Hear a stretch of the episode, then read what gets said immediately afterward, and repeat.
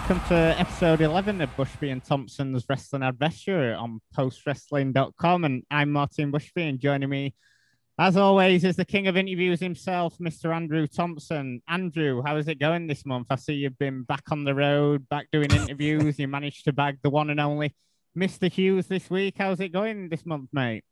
Martin, my good man. I appreciate you. Appreciate the introduction as always. It's good talking to you uh, yeah, I, I am uh, quote unquote back on the road. Got got a couple interviews in the can, and I was also honored to be a part of your your stream a couple weeks back. That was a great cause that you did it for. You should you should definitely still uh, pro- pro- promote that and, and, and, let people know what they you know the, the the the cause that you put that together for. You of course you and Benno went twelve hours straight, I believe. Oh yeah, definitely. Yeah, that was a that was a bit of a slog of a day. Yeah, but thank you so much, obviously, to you and everyone else who contributed, and obviously huge, huge thanks to uh, you know, my other co-host Benno for uh, you know slugging it out for the full 12 hours. Obviously, we were doing it for the uh, Children's Heart Surgery Fund over here in the UK, a brilliant charity that's uh, close to not only close to me, but obviously we heard uh, James and Wai Ting, who had a similar story to me with you know um, a, a, family member who had um, a, a, heart condition when they were very young. So yeah, obviously thanks to everyone who donated and you know thanks to everyone who listened and, and who contributed. But um I suppose away from that, um, because this month we are going back to 2011, 2012 to talk the WWE documentary um, Best in the World, CM Punk, and then we'll also be subsequently talking uh, the 2011 Money in the Bank main event between John Cena and CM Punk. So obviously, it's 10 years since that happened, and CM Punk is never far from the headlines, is he? And obviously, he's been a um, big talk um, the past couple of weeks. But Andrew, joining us this month because listeners will know him from his MMA work with Post Wrestling, but also his uh, seemingly encyclopedic knowledge of wrestling on the uh, BDE pay per view games. We're delighted to be joined by Eric Marcotte. Eric, thanks for joining us this month. Uh, no, thank you. I never thought the day would come that I was on a, a uh, post wrestling affiliated podcast actually talking about professional wrestling, but but here we are. This is huge for me. We, we, we, we glad to have you. It's good to have you in an environment when you're not cheating in the up next games, Eric. But you know, it's, it's I'm glad to have you here, man. Oh, I, I eliminated Andrew Thompson from the up next rumble. I, I forgot about that. did you did you do a uh, Kevin Nash in, in the late nineties where you're going around eliminating everybody in, in this game? That's pretty much what happened, and then everybody ganged up on me to throw me out. But but it's fine. Me and Nate Milton went on to win the tag titles at Mania, so still got over in the end. I see. I see. Andrew's still still taking that last hard. Is uh, first thing he brings up. The the the what, what was the game when when when Wade pulled out the dog? What was that? Was that Survivor Series? yeah, yeah Survivor Series. I, I I will never ever forgive the post wrestling slash up next chat for doing that to me. Like I, I, got cheated. I was supposed to go back to back, but you know, you know what? I know that they got the SummerSlam game coming up. You know, they, they, they should give me an automatic invite since I'm the champion. But you know what? We we we gonna see how that goes. because I mean, Eric, obviously, um, you know, this is the uh, first of three appearances for you on a on post podcast this week. I mean, it might as well be renamed the Eric Marcotte week on the uh, mm-hmm. post wrestling site this week. I mean, you've got the big Bellator show coming up this weekend, haven't you? Yeah, pair. Yeah, big Bellator show. Uh, Bellator 263 with uh, AJ McKee and Patricio Pitbull, and there's going to be a ton of post uh, wrestling related coverage. We got a preview show going up late Thursday night. We'll have a report on the site, and then a post show. So uh, we're going all in on Bellator this week. Oh yeah, Eric, I did want to ask you about the. uh I, I think the news got put out yesterday or, or today, I believe, uh, that Kamaru Usman is going to defend the welterweight title against uh, Covington at UFC 268 in hmm. November. Mm.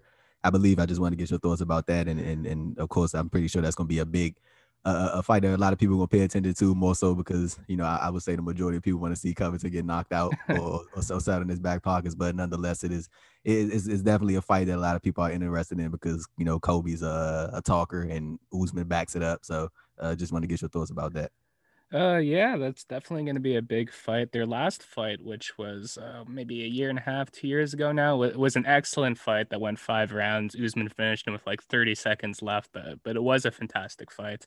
That being said, I think Kamaru Usman's improved a lot since then, especially with his striking. Personally, I think he's the best fighter in the world right now, mm. and I think he'll get done a bit quicker against Colby this time. But you know, it's definitely going to be a heated build up to the fight, and it's going to get a lot of attention on it. That that's happening at Madison Square Garden. I think that's the plan, but it isn't confirmed yet. Okay, okay, because I I see I saw like a lot of reports that say it's like they, they use the word like targeted for Madison Square Garden, yeah. so that just lets me know that it's like probably not locked in, but that's like yeah. where they're of course aiming. So November has been the month in which they've liked to uh, do MSG for their typically a big show, and uh, they didn't get to go last year, right, with COVID and all that. So I imagine if that card does come together, it's going to have a lot of big fights on it, not just Usman versus Colby. Okay, cool, cool, cool. And then man, Martin, who has had uh, quite a few moments himself in Madison Square Garden while he was with WWE, is the individual that we're covering today, right? Oh yeah, definitely. Um, because of course I know it earlier. You know, CM Punk is on everyone's lips at the minute. You know, and he's had a very storied career. You know, from obviously King of the Indies to WWE via uh, mixed martial arts. Um, I just wanted to know, uh, you guys are obviously um, a fair bit younger than me without uh, revealing any ages. But uh, Andrew, when did um, CM Punk sort of first come on your radar before we get into the documentary? So, I I, I would say like I, I so to be completely transparent, I got back into wrestling because of that pipe bomb promo, as it as it's famously called. That I saw it on YouTube, and then I was like, okay, what's this? And then it, it, it like immediately got me back into watching like the weekly WWE product. And like that was I, I knew of CM Punk prior, but like this was like when I sort of after, you know, when I did my whole deep dive into, mm. you know, what he's done in the past prior to WWE. But yeah, that that that that was probably like when CM Punk like first really truly came onto uh to my radar that's really interesting because Andrew and I are around the same age, and that's actually when I fell off. So mm. I watched the pipe bomb and maybe two months of WWE after that. And then I fell off for about two and a half years where I just consumed no wrestling whatsoever. Uh, Punk probably popped up for me first, like in ECW. That that's when I first saw him, mm. and I was really getting into wrestling around the time that he won the championship for the first time uh, when he cashed in the Money in the Bank. So uh, that's how he popped up for me. Oh wow! You mean that um, you know Kevin Nash versus Triple H feud wasn't enough to keep your interest in wrestling after the, the exact the exact opposite. I think that was the last straw. I think that's when I moved on. yeah, well, we're, we're definitely going to get into that in a bit. I mean, for me, it's um, you know, while you guys are still learning your alphabets, and uh, it was um, his rise in the Indies came around the time, sort of like I was in and out of wrestling. I was still following from a distance and reading um, a magazine we had over in the UK, Power Slam, keeping up with it that way, but also going to some indies here in the UK that had a number of imports on them. And I certainly remember reading all about him and, you know, and loving the Samoa Joe matches he had in ROH. Um, it wasn't until later that, you know, I, I caught some of his uh, Chris Hero work, you know, looking back of it retrospectively. But, um, but I even managed to see him and Joe uh, face off at uh, International Showdown, which was um, a big sort of like super indie show here in the UK in 2005. Obviously, not a patch on their uh, ROH matches, but I think they still went half an hour and it was still um, still a great time, sort of like seeing them sort of like in their peak peak indie stuff. But I suppose um, you know, now we've got, got that out of the way, shall we get on to the uh, documentary itself? Because obviously this was released in uh 2012 when it's safe to say I think Punk was still riding high in WWE. You know, he'd had a lot of bumps in the road, which they do talk about in this documentary, and we will definitely get to. But you know, he was still a, a massive merch seller at the time. He hadn't quite, you know, lost his passion for it as he would a couple of years years later. Because I remember watching this one at the time, and I remember it was really cool that you know the you know a lot of the documentaries would just skim over anyone's indie run, you know, in five minutes, but you know they had a whole host of footage and actually went pretty in depth rather than just give it you know five minutes like they would anyone else. So obviously nowadays, you know, we've got indie shows all over the WWE network, but I remember that it'd been really interesting and quite something quite different at the time. I mean, did you two guys manage to see the documentary when it actually came out? What about you, Eric? Uh, no, this is the first time I've seen it. This is, I, I would say this is I want to say this is my second time seeing this seeing this Mm. documentary. I saw it. I'm gonna say 2015 or 20, 2014, I believe. Uh, but but Martin, I did want to ask you, as, as somebody who like kind of saw like the ascension of CM Punk, like even before he got to WWE and he was doing the ECW stuff and he was in OVW and all that. Do do you think his sort of uh wh- wh- what's the word? His is I don't want to use the word legend, but like his like his aura and, and the TV character CM Punk like really overshadows how good of a wrestler he was. And like people sort of really look when they think of CM Punk, they think about his character and the mic work. But I, do you think it kind of gets lost in like in, in all of that, how good of a wrestler that he actually was? Yeah, I think, especially when you know we'll get into it later, but obviously a lot of talk of the past couple of weeks has been, you know, mainly about his promos and not about his in-ring ability. So yeah, I do think it gets forgotten that you know, you know, these indie matches he was having at the time, and certainly you know some matches that he had in WWE, you know, these were getting high praise not just for the storylines and the build-up, but also for his in-ring work. But I suppose it might be forgotten about now, you know, because he has been out of the ring for so long. So you kind of worry, you know, how much ring rust and stuff he's gonna Mm. he's gonna have. But yeah, I remember, yeah, I mean, that's a problem as well. You know, these indie matches when you're watching at the time, you've never seen stuff like it, and you get so invested in it. But I suppose that might be rose tinted glasses, and you might go back and watch this stuff now and be like, "Oh, it's not as good as I remember it." That's always the issue, isn't it? Mm-hmm. Yeah.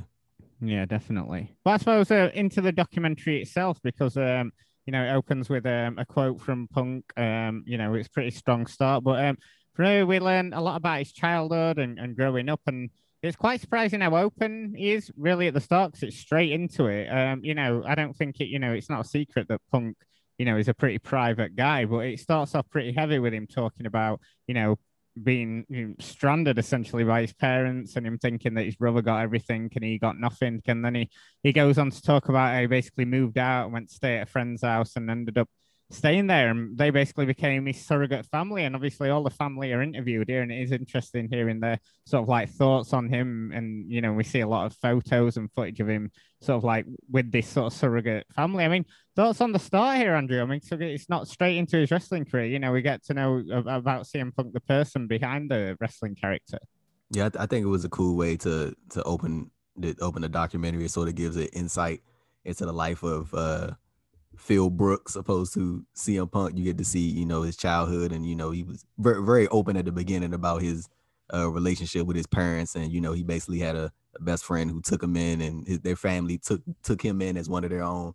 And like, it, I know we we me me you and Eric are going to talk about it. uh at, at some point, but like especially considering all the you know the reports and the rumors going around about the AEW stuff, like the the, the opening quote was just like just stood out to me more than anything, opposed to the uh, like it, it, it like the end of it more so it was just like I, I want to make pro wrestling better and I want to change this business, but I can't do it if I'm sitting on sitting on my couch in Chicago, and like that that that just seems like something that would still be linked to CM Punk e- even more today, considering like you hearing all the rumors and stuff about it. So I I, I just think it's like they, they these, are one of those uh this is one of those documentaries. It, it, it definitely still still holds up uh to this day.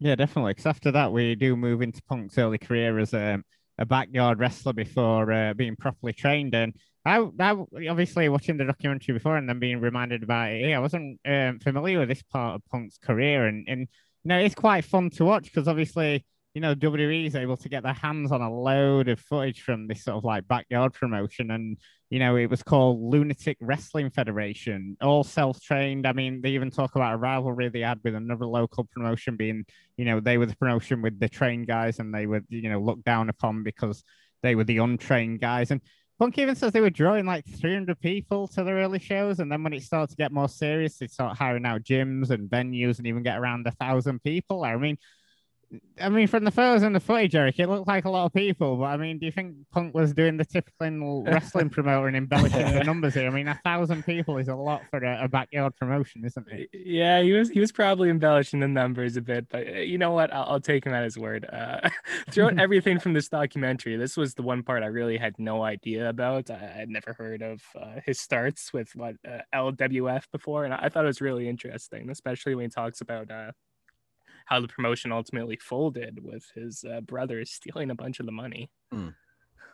Yeah, that is an interesting story because obviously he did say they entrusted him with the funds from the promotion. He said obviously it was a lot of money for a bunch of teenagers and ran off with the money. And Andrew, he sort of laughs while he's telling the story, but you can tell it still really bothers him, can you? Because he's sort of like, you know, it's kind of nervous laughter and he's, he's kind of like laughing and he's like trying to move the story on rather than yeah. dwelling on, on his brother and his, his family. Yeah, you, you can definitely tell that's still kind of but it, at, at, that current time when the, at the time of the uh, documentary recording, you could definitely tell it still bothered him a little bit. As you mentioned, he tried to not not necessarily like just gloss over it. Like he he did speak about it, and you know he talked about his relationship with his brother and how he hadn't spoken to him in in, in what was it like eleven years or something like that mm. since it happened. Like he hasn't been in contact with him uh, at, at, that time. So yeah, you, you could definitely tell that it still bothered him. But he I don't think he tried to you know, just do away with it and try to move past it. Like he spoke about it, and then it was like one of those things of like, you know, this is what it is. I spoke my piece, and you know, that's it. Yeah, because obviously from there he then talks about how he thought it was time to actually get some proper training, so he had to train with Ace Steel. Um, Ace was obviously interviewed quite heavily in this documentary, and he's a guy who's around on the US Indies since the early 90s. I think he's had stints everywhere, even like TNA and, and WWE and the like. Um, and then this is also when they start talking about his punk lifestyle and him becoming straight edge, seeing his dad drinking all the time and vomiting when he was giving him a lift to Little League. And he says that's when he knew, you know, he was never drinking. And, you know, he, it, later in life, he did adopt the straight edge lifestyle. And then they talk a bit about that and even have talking heads from, from Lita, I think he was in a relationship with around the time. Uh, filming this documentary, and then obviously Lars Frederiksen of Rancid talking about the yeah, the punk rock ethos. So obviously punk, not just sort of like in wrestling, but he seems to have um, a following sort of outside uh, wrestling. Eric, with you know, um, in, in, being friends with a lot of punk bands and the like. Yeah, they brought in uh, quite the assortment of people to speak in this documentary. Uh, I remember when I was like 11 years old, I thought CM Punk's whole straight edge thing was the coolest thing in the world. The, the tattoos, the straight edge means I'm better than you. I loved it. you wouldn't know it's funny. Uh, Lars has a podcast, a wrestling podcast. I don't know if you guys have ever heard. It's called the Wrestling Perspective Podcast. I don't know if you guys have heard of that. Nope. But but Lars co-hosts that, and they recently had CM Punk on. I want to say like a month ago, maybe two months ago, and I was wondering, I was like, I, I was like, I was like, how, how, did they, how did they score CM Punk on the podcast? And then like when, when I saw this, I was like, ah, there we go. I was like, they actually like cool, cool. So I was like, oh, that was a cool thing, man. Oh yeah, definitely. Did he give any interesting tidbits in that? Did you have a chance to listen to it? I not, not I, I did listen to it. I don't I don't remember anything like specific from it, but they they did get a lot of good stuff in, in that interview. But I don't think Punk like you know tipped his cap and anything. But he he basically said, you know, some of the stuff that he said over the past year or so, you know, like what it would take for him to get back in the ring and, you know, mm. just the right offer, the, you know, right opponents, fresh opponents, basically. Like he doesn't want to do or wrestle the same people that he's already wrestled. You know, he wants to do different stuff. So that that was, you know, pretty much the the, the, the big stories that came out of it outside of talking about just general stuff like his acting and, you know, whatnot. Yeah, because that's kind of the line he's had, um, you know, since he left wrestling, hasn't it? You know, it's got to be about the right opponent and things like that. But um, I suppose back to the documentary, because obviously after talking about using, you know, living the straight edge lifestyle, he, he decided to make it part of his wrestling gimmick, you know, really riling up fans, saying he's better than everyone because he doesn't drink or do drugs. And actually seemed his girlfriend at the time who was interviewed in this uh, came up with the idea to use it in his wrestling. You know, it's a and and like you know there, Eric, I think a lot of people did sort of like hone in on this because it was a very different gimmick and certainly you know got him over whether people were booing him or whether people were like, wow, this is a really interesting guy. Yeah, it was something that definitely worked in front of that crowd, and then almost a decade later, he proved it can work in front of the PG audience and the WWE as well. It's it was just a very effective gimmick. I think it still would be, honestly, although he's kind of moved past it. Yeah, I'm about to say, like, I I think like I, I wasn't trying to get like super deep into it, but like I it's like even just hearing you know the story about his father and you know how that like it's those like little things that like happen to you or like things that you see when you're a kid that you you you may not really realize it as you go on in life, but that stuff like really changes you or affects you or has like a big impact as you get older. So I think that was just like something that like really stuck out to me, like something that he saw when he was a kid, like really changed his whole outlook on life and you know it, it basically shaped him into who he was as an individual and then he kind of took that and you know made it into his uh wrestling character or in, uh, imported that into uh, his persona Yeah, definitely. So i'm being sort of like heavily into like sort of like metal and punk, I've got a lot of friends that are straight edge. Some they were straight edge when they were teenagers and not so much anymore, and people that are in bands and stuff like that. And they've all got varied stories, either like wanting to be part of something, or either like you know got drunk once and was like, "Nah, this ain't for me," or everyone seems to have a different story, and it just seems mm. to be mm. like you know a really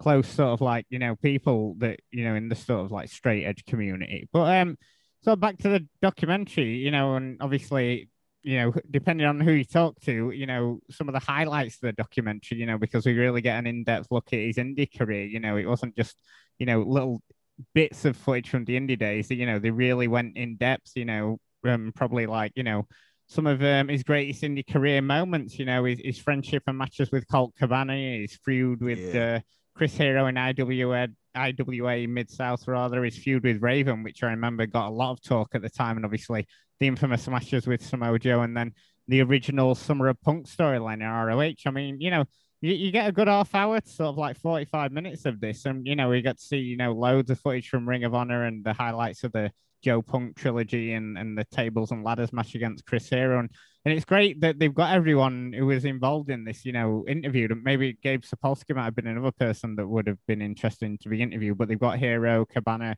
Daniel Bryan uh, among those interviewed. I mean, obviously at the time of filming this, Cabana and Punk were best friends. You know, that's that all changed, but we'll we'll get into that later. But um, obviously you guys said you first got into CM Punk through WWE. Where have you had chance to go back and, and watch much of this stuff, Eric?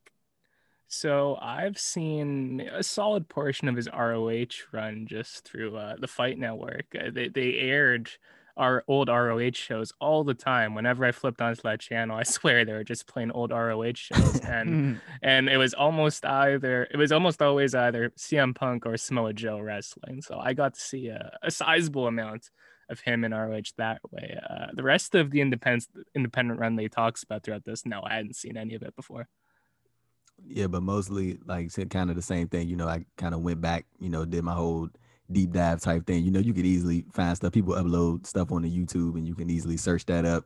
Or you can go on different websites and stuff like that. Or you can go back to the ROH. They they that honor club subscription service that they have, like they literally have everything, like in, any and everything involving ROH from dating back to I don't even know how long. Like they they have everything in those uh their subscription service. So like, definitely if you uh, you know uh, original ROH fan, or you're interested in checking out some of that stuff, I highly recommend that uh, that Honor Club service.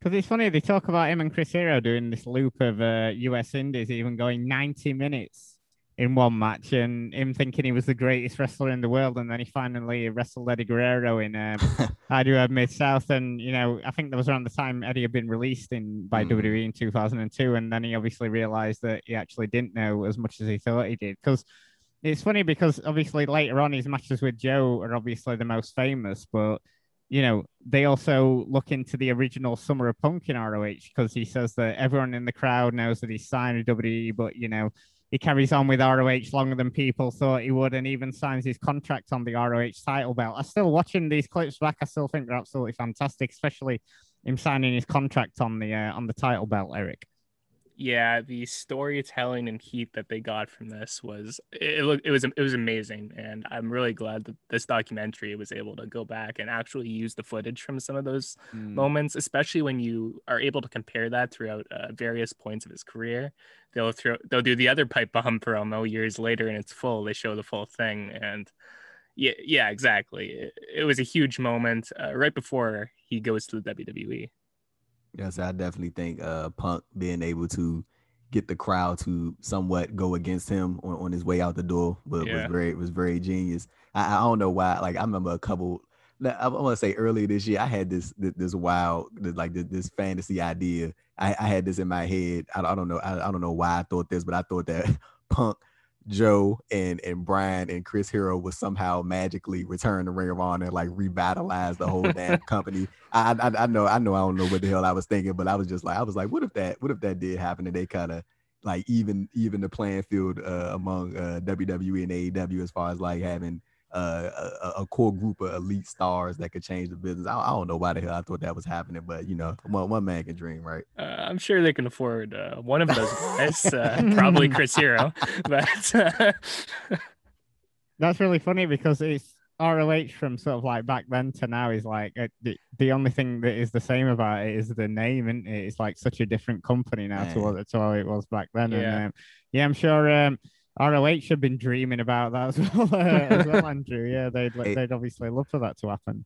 Now, Eric, I was gonna ask you, like, what do you think that ROH could do at this point to have more eyes? Because I mean, it's, it seems like they do have a solid, very solid roster. Like they have a like a core, obviously a core group of guys, core group of like they revitalizing the women's division, starting to pick back up. Like it just seems like nobody like really talks about it that often, unless you like are covering it or you're like you know maybe catch some stuff on social media. It just seems like maybe like maybe a, a TV deal or some along those lines or, or a better streaming platform could help because I don't think anybody like outside of the um like the Sinclair broadcasting like anything that's under that umbrella is like really difficult to like kind of seek out like it, it, it- like do you have any like idea or like you know suggestions as to far like what ROH could do to like get more eyes on their product The most generic response I can think of, which is probably the most applicable here, is some is a star, someone who draws people in.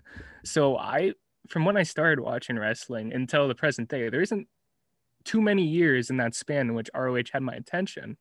When they did have my attention, was largely when you had people like uh, the various members of the elite who were working there, doing Mm. their being the elite thing and getting eyes on the ROH product, uh, as well as New Japan. I think it would probably take something like that where people are really connecting with the audience uh, outside of the hardcores of the hardcores who watch those shows uh, regardless of the buzz. I think it's going to take people who connect with the more uh, i'm not even going to say mainstream audience because the mainstream audience isn't going to be watching roh just your hardcores who aren't watching people who connect with them and then that's going to be able to draw more eyes in. But you can't just create a person like that they kind Right. of have to develop naturally and that's always the difficult part hmm. Yeah, definitely. Because you have got you know two companies with a lot more sort of like resources that will that they're willing to pump into the company in terms of WWE and AEW. You know, vying over sort of like big name signings. So ROH have to find a niche outside of that, don't they? As well as it could be like you know one name that they finally get, or just developing sort of like a core roster that do get some buzz about them. You know, either in ring or create some kind of original storylines. It just seems like they've been coasting for a few years now, Andrew. Yeah, it, it, it does kind of seem like that. Like it, I, I'm not saying it's it like the the in ring product is like really good. Like just basically even going off that latest best in the world pay per view.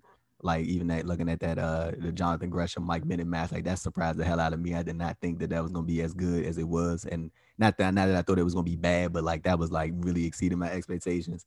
I'm surprised they put the title on Bandito. That was something new. Like I, I- I just feel like always they just need like a they need like a shot in the arm or something like that, kicking the butt, whatever phrase you want to use. Like I just feel like they need that extra because I feel like they really lost a lot of steam once the elite left, and like you Mm. know even even you know you've heard the interviews that Joe Koff has done since then. You know he you know he he he does what he's supposed to do and you know keeps pumping up ROH, but like it's it's very obvious like with the loss of you know Cody and you know having Kenny there on on a on a, uh rare occasion or having the Bucks there consistently to do those uh road loops and stuff like that because like you know, pe- people would come there to see them you know like that those shows some most of those shows or some of those shows would sell out because people wanted to see the Bucks or they wanted to see Kenny or they wanted to see Cody or you know in, in any any combination of the, of the you know of the of the elite so yeah I, ROH I feel like they just need an extra oomph and you know they just I think the best thing to do is just keep doing what they're doing and find a better way to get eyes on their product outside of you know people having to search out for you know Sinclair broadcasting or wait until fucking two in the morning to see Mhm. ROH. You know what I'm saying? yeah, Yeah, and, a- and a lot of that comes down to the characters that you display on your product and how they connect with people because yeah there's great wrestling in ring of honor Yeah. but where can't you find great wrestling right now like you would Mm. you would have to actively look for bad wrestling on big shows these days the, the work rate is just so high now You you, you know what that that so that that's an I, I know we supposed to be talking about punk right now, but Eric just brought us up like real interesting, like cause no, cause that that is something I'm like very cause like Eric, I know I know you do you you do keep your eye on professional wrestling, but I know your thing is like really MMA. But like it's Yeah. just interesting to hear from you, like to say that um you you know like of of course like that's a very true statement. There is great wrestling everywhere. Like you you would really have to go out of your way to like find quote unquote bad wrestling from most of these companies that have some of the best wrestlers out there and like it's like what what can you do to like really separate yourself from that? And how and how do you sort of have that balance of sort of entertaining people slash having the great wrestling but not having the entertainment overshadow the great wrestling? Like if that makes any sense. Yeah exactly. I mean like even on raw which is like the most abysmal show you can yes. possibly watch for three hours they got guys like aj styles there there's plenty of great wrestlers you know yeah. so you got you got to separate yourself and draw eyes in other in other ways as well as the great wrestling of course here we go. Here we go. But then also, it. just last thing on ROH, yeah, it's great what they're doing with Gresham and the likes of people like him. But how long did they have Keith Lee spinning his wheels? How long did they have Tommaso Ciampa spinning his wheels? It's like they've let these people just slip through the fingers who could have been like megastars for him, and it's just it just feels like that you know they've they've they've shot themselves in the foot on a couple of times with some of the talent that's come through there. Yeah, I, I definitely agree with that. that. That's another good point. Like they they they have kind of been like the launching pad for like talents to like, hey, let's go, you know, let's yeah. make my name here and then let's go, you know, somewhere else and maybe make a whole bunch of money and you know grow grow my star power. Like that's that's kind of been a thing for ROH, man. Like it it, it happens a lot. Like and especially when you're looking at the, the the women's division they have now, like they got they they got some they got a lot of good names in there, man. Like you know, so I, I wouldn't be surprised, you know, if some of those names get the call sooner or later. You know, they might pop up on the AEW Dark or you know maybe it might end up in one of those PC trials. So you know, I mean, that's I think ROH need to do a better job of you know just. I, I, I like I, I really don't know what they can do like outside of what I just said uh, earlier, but it's just like you know it, that that kind of what Martin said has kind of been the theme. People kind of you know go to ROH, make a name for themselves, and then you know until they ready to take the next step or the, the quote unquote next level. Yeah, because obviously Punk did make a, a, massive name for himself in uh, ROH, didn't he? And then he talks that he says, you know, he was really comfortable financially and he loved um, being in ROH, he'd go and um, you know, sort of like do training on Mondays and Tuesdays, and then you know his his little TNA stint. He says, you, you know, he, he, even drops a hint about that. He'd go and wrestle in, in Nashville on a Wednesday, and then he'd do ROH mm-hmm. sort of like Friday, Saturday, Sunday. But he sort of felt he'd done everything he could do, and obviously he's very goal orientated, and that he needed more challenges. You know, this is something we spoke about earlier with this from Punk time and again in, in interviews and the like. And so, of course, he, he finally signs with WWE and he says he feels he got off to the wrong foot as he's straight down to developmental in OVW, you know, despite Paul Heyman, who is running OVW at the time, being a huge champion of his to the WWE front office. It seems that, you know, this might have been a hindrance to, to Punk, as, as Michael Hayes says that, you know, Paul was going on about Punk so much to the higher ups that it ended up turning them off Punk because of Heyman. And I've heard this story told a couple of times by a um, on on Conrad Thompson's um, podcast saying that you know Heyman was just too in people's faces about Punk, so they were like, "Oh, we've had enough of this, send him down to OVW." Um, I suppose, Eric, I can imagine Paul Heyman can get on your nerves a bit, you know, if he's, he's hammering you all the time when you're in uh, production meetings and the like. Yeah, I, I could see that as well, but it seems like it's a good thing he was there regardless because mm. he from from what he said, from what Punk said, it sounded like he's the only guy who believed in Punk. Uh, mm. Even if that hurt him at times, uh, maybe he would have gotten cut beforehand if Heyman wasn't there. So. Yeah, and it, it, it did get mentioned like they were. I think Jim Ross even said it during the documentary that they were thinking about cutting Punk, like he was like one of those guys that was on the like the list of names that you know they were thinking about. Hey, you know he might not be here long enough or, or might not be here much longer. And yeah, like Eric said, it seemed like Heyman was like the only person at the time that like really like truly believed in Punk. Now, did, I was gonna ask y'all like uh I was gonna go to you, Mark. Like, do you think that Heyman saw like what Punk like? Did, did you did you think he he like had a like, I guess a vision or an idea that Punk will become what he has become, or do you think that he just saw like this guy could be a world champion? Oh, I definitely think he saw, you know, all the talent in the world in him, hence him wanting him to keep sort of like his name and he, in the in the similar character what he was doing on the Indies. And obviously, it goes back to him being in ECW.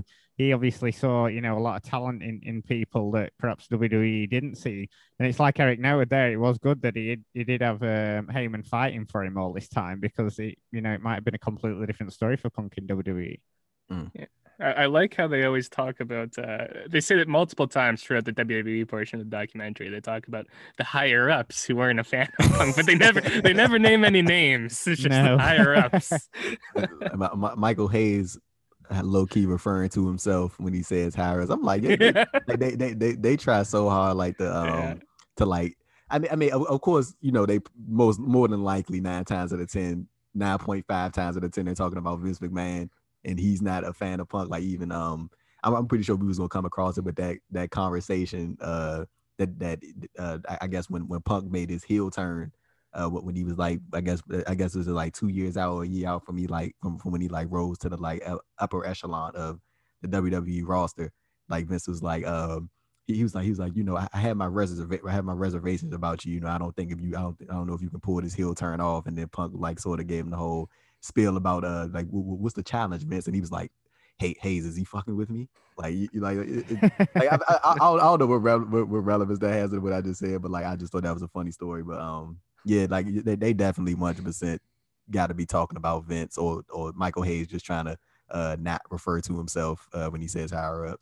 No, Johnny Ace for definite. Yeah, John, yeah, I forgot yeah, about Johnny, Johnny Ace. Ace. Johnny Ace and Vince definitely, because um, obviously we do see a lot of footage of him, of him in OVW, and you know, and he he says that um, you know, as much as it was a downer for him, he, he turned it into a positive. Because obviously, I know there he was allowed to keep his name and his look, but also he said he was there every day learning from Heyman, you know, how to produce TV, how to write TV, and he actually started enjoying his time there. So it seems that, you know, it was a good learning curve for Punk, you know, outside of the Indies. You know, he'd learned a lot in ring, you know, in his time in ROH and stuff, but learning, you know, being under Heyman and learning, you know, sort of like the more production side of, of wrestling. And and from there, we, we sort of jumped to 2006 and he debuts for the relaunched ECW on, on WWE. And they make no secret about it. You know, it's because Heyman's running ECW that that Punk's brought up from OVW. I mean, one of my favorite quotes from this is we even it's a clip of John Cena here saying that you know you hear all this stuff about Punk and everyone saying what a great wrestler he is, and then seeing him in ECW for the first time, and he just goes, yeah, and it was just kind of like meh. And I can imagine that was uh, the thought of a lot of people in the locker room, you know, because yeah. you can imagine uh, maybe not so much these days because they signed so many indie stars, but you know that seems to be the thing with WWE, especially back then. It's such a weird place that you, you know, anybody that has a huge buzz from the indies coming in, then it, it seems to be more of a hindrance to you, especially around that time, I think, Eric. And I can understand what Cena was saying there. You know, if you watch those punk matches segments from 2006, 2007, he's good but he doesn't really uh, stand out as he would a few years later. Even physically, he talks about how he tried to put on a bunch of weight when he joined the WWE, and he doesn't look good at all. He he looks like a bit flabby compared to what he'd look like later. He's wearing this eyeliner that made him look really stupid. Mm. it, yeah, it's true. and, and he didn't really he didn't stand out. He was good. People liked him, but he wasn't being himself yet. He was just kind of a generic good guy. But the best thing Punk did was get a damn haircut. I, I swear that was the best thing for his career was to cut the hair. But like those ECW days, like even like going back on piggybacking on what Eric said, see, I mean, Cena kind of uh, you, you can you can understand what Cena was saying. I mean, I, I'm I'm I'm just going based off strictly off John Cena. Like I don't know what the rest of the locker room was saying. They probably said much worse that, that to, about Punk at that at that time. But Cena was just more to like, you know, you got you got everybody coming in specific I'm, I'm, assuming he's referring to Paul Heyman, you know, hyping up this guy saying that he's the next this and the next that, and then you see him on TV and it's like there's like that's the guy that's supposed to come in here and change, mm. you know, change the place. Like you you you you can see why people would be so, you know, uh I, I guess against Punk or, or you know, just hesitant about believing in him the way that he was being promoted. But like um, but you like like Martin mentioned, like you've seen that countless times. Like Martin, I know you remember uh a couple months back when I did the write up uh, about the the Michael Tarver thing when he was on the uh, oh yeah the, the Talking Sass podcast, and he he went in like the in detail about his whole run in WWE and like the the way the company is structured or it was structured, I, I guess, or maybe probably likely still is. Like it's like it's hard for people to really grow unless they want you to grow. Like if they don't have a vision for you or you not that guy coming in, like it's just like you just gonna be sitting in on the back burner. And you know, if, if just by chance, if something lucky happens, then you know you'll get your shot. Like we look at guys like Ricochet. Like I don't know what the hell they doing with him. Like mm. Keith Lee. Like it's yeah. We like there are like solid examples to to sort of back up that like you know even though Punk did have a guy like Paul Heyman like really really throwing them out there but like e- even then, it's like it's really hard to like really break out from from from that ceiling in WWE. Exactly, and we'll get into it more uh, soon. But when they initially put the title on him in 2008, it was kind of just more of the same because, like, first off, they had him feud with like fucking JBL for two months, and it, it, was nothing. He wasn't betrayed. as he wasn't even portrayed as a dominant champion or anything. And then they randomly take the title off of him night of a pay per view. He's not even in the match. He just gets kicked in the head by Randy Orton, and they're like, "All right, uh, back to the mid card." There was nothing they didn't go with him even when he had the belt. They, there's nothing that made him CM Punk. He was still just completely uh, your average bland baby face. Uh, they never went with him until a few years later. Yeah, yeah, exactly. Because I, was gonna ask you, Mark, like, what do you think about his uh his comments about like you know, and I think I think they were really true when he was just like you know they they viewed John Morrison as far like as far as that ECW time, like when they were deciding who was gonna get the ECW title, like who like it was between him and John Morrison. Like they kind of thought that you know John Morrison was the guy because he had the the you know the WWE look, and Punk was like Morrison wasn't ready, and you know, but I don't even know if I was ready, but I think I was more ready than he was.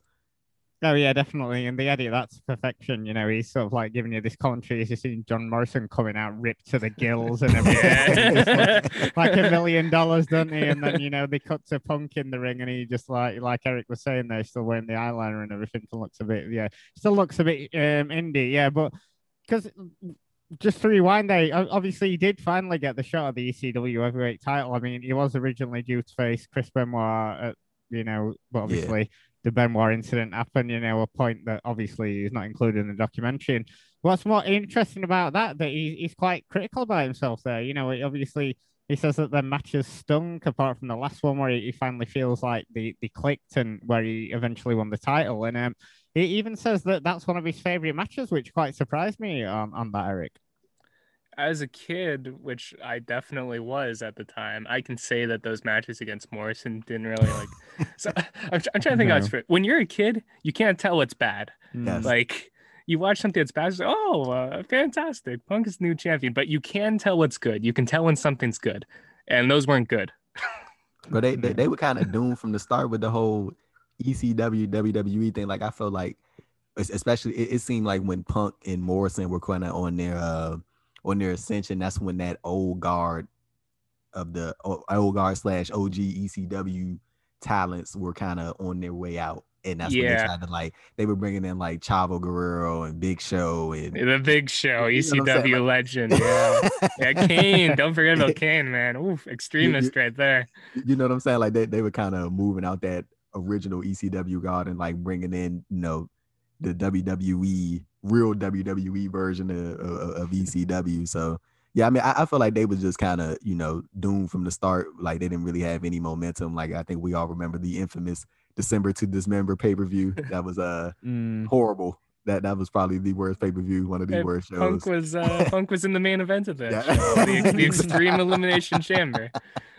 Oh my goodness! He was the oh. him and Rob Van Dam were the only people the fans cared about, and they got eliminated in like 10 minutes. Uh, say real, real, quick before we get back to this documentary, something that just came to my mind of uh one of you guys mentioned John Laurinaitis.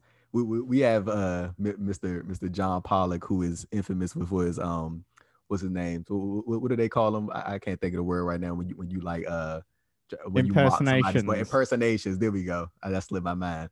So can, can, can we get a good Johnny Ace impersonation from either Martin or Eric to to to, oh to, to take the shine from John, from John I, no, I don't think I can do it. John Laurinaitis at all. It's, it's, it's tough. Oh hey guys! Oh, I just kind of, I just, I just end up taking off uh, Bruce Prichard because he obviously does a brilliant one on this show as well. You know about him sucking up to Vince all the time. But now, I think um, Pollock is the uh, impersonation king of post. So I suppose, yeah. Um, I the, the, best thing I got. I can't. Um, let me see if I could, if I could whip up some. Oh, you know, I, I can't do it. I can't do it. You know, guys, when you put on the spot, Andrew, isn't it? it's just budget cuts. Like I don't, I don't, really know how to how to do it. It, it. it, it is hard when you get put on the spot. So now I'm eating my own words. I just try to put y'all on the spot, and I can't even do it. But um, on to uh, sort of WrestleMania 24, and obviously Heyman's um, out of the company after that um, this December to Dismember pay per view. But um, Punk wins the Money in the Bank in um, a pretty good Money in the Bank uh, match, as I recall. Um, Punk says that you know, as far as career goals go, he, he thought that this would be the top of the mountain, and you know, if it was that was to be the heights that he goes, he'd be happy enough with that. And um, then they talked through his first world title win um, over Edge, who you know had just been beaten down by Batista, and and how much it actually meant to him, you know, because it was um, you know the big gold belt, the NWA strap that Dusty Rhodes and Ric Flair had held. But um, I do remember when it was around the time when this was seen as sort of like the secondary sort of heavyweight title compared to the WWE title, and um, and then Eric mentioned earlier, obviously the scramble match at Unforgiven where Punk was beaten down by Randy Orton, and then replaced in the match by Chris Jericho, who then went on to win the title for his feud with Shawn Michaels. And obviously, Punk's obviously clearly upset by this. And we also see Triple H saying that, yeah, they might have given him the title, but they are they really giving him the title? And sort of, yeah, Yeah. That's the sort of interesting. Uh, I do remember I was um in Toronto of all places um, for this pay per view. Um, I was at Toronto Film Festival, and obviously they show the uh, pay per views in the cinema. I thought, oh, I'll just go down to the cinema and watch this. And I do remember when Punk came on screen, at least five people in that cinema shouted "Paper Champion." So I was Oh like, my "Wow, people, people Wow. really view CM Punk in a poor light in uh, in Canada."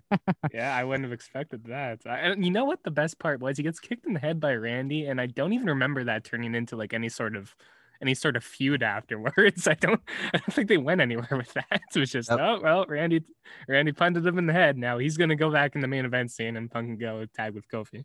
I was about to say, Eric, do like how, how do you like how would you even um describe like the the mindset of a talent that that that is going into his WWE run or, or going into his run like that? Like he's thinking like, oh, well, you know, I, I just you know wasn't I just won the Intercontinental title and that's as far as this is gonna get. So you know I'm gonna just enjoy this and then he gets the next thing, the tag title. So that's just that, that that's as good as it's gonna get, and I'm probably gonna be out of here. And like I I think that like even creating an environment to where a talent is like literally thinking like the not and not saying an intercontinental title win or a tag title win is minuscule, but like even having them thinking or having the mindset of like there's like like it, it could only get worse from here. Like I think that's that that that that really is kind of a culture that WWE has established for people who haven't been allowed to rise above the um sort sort of you know what what what, what they normally present to everybody else.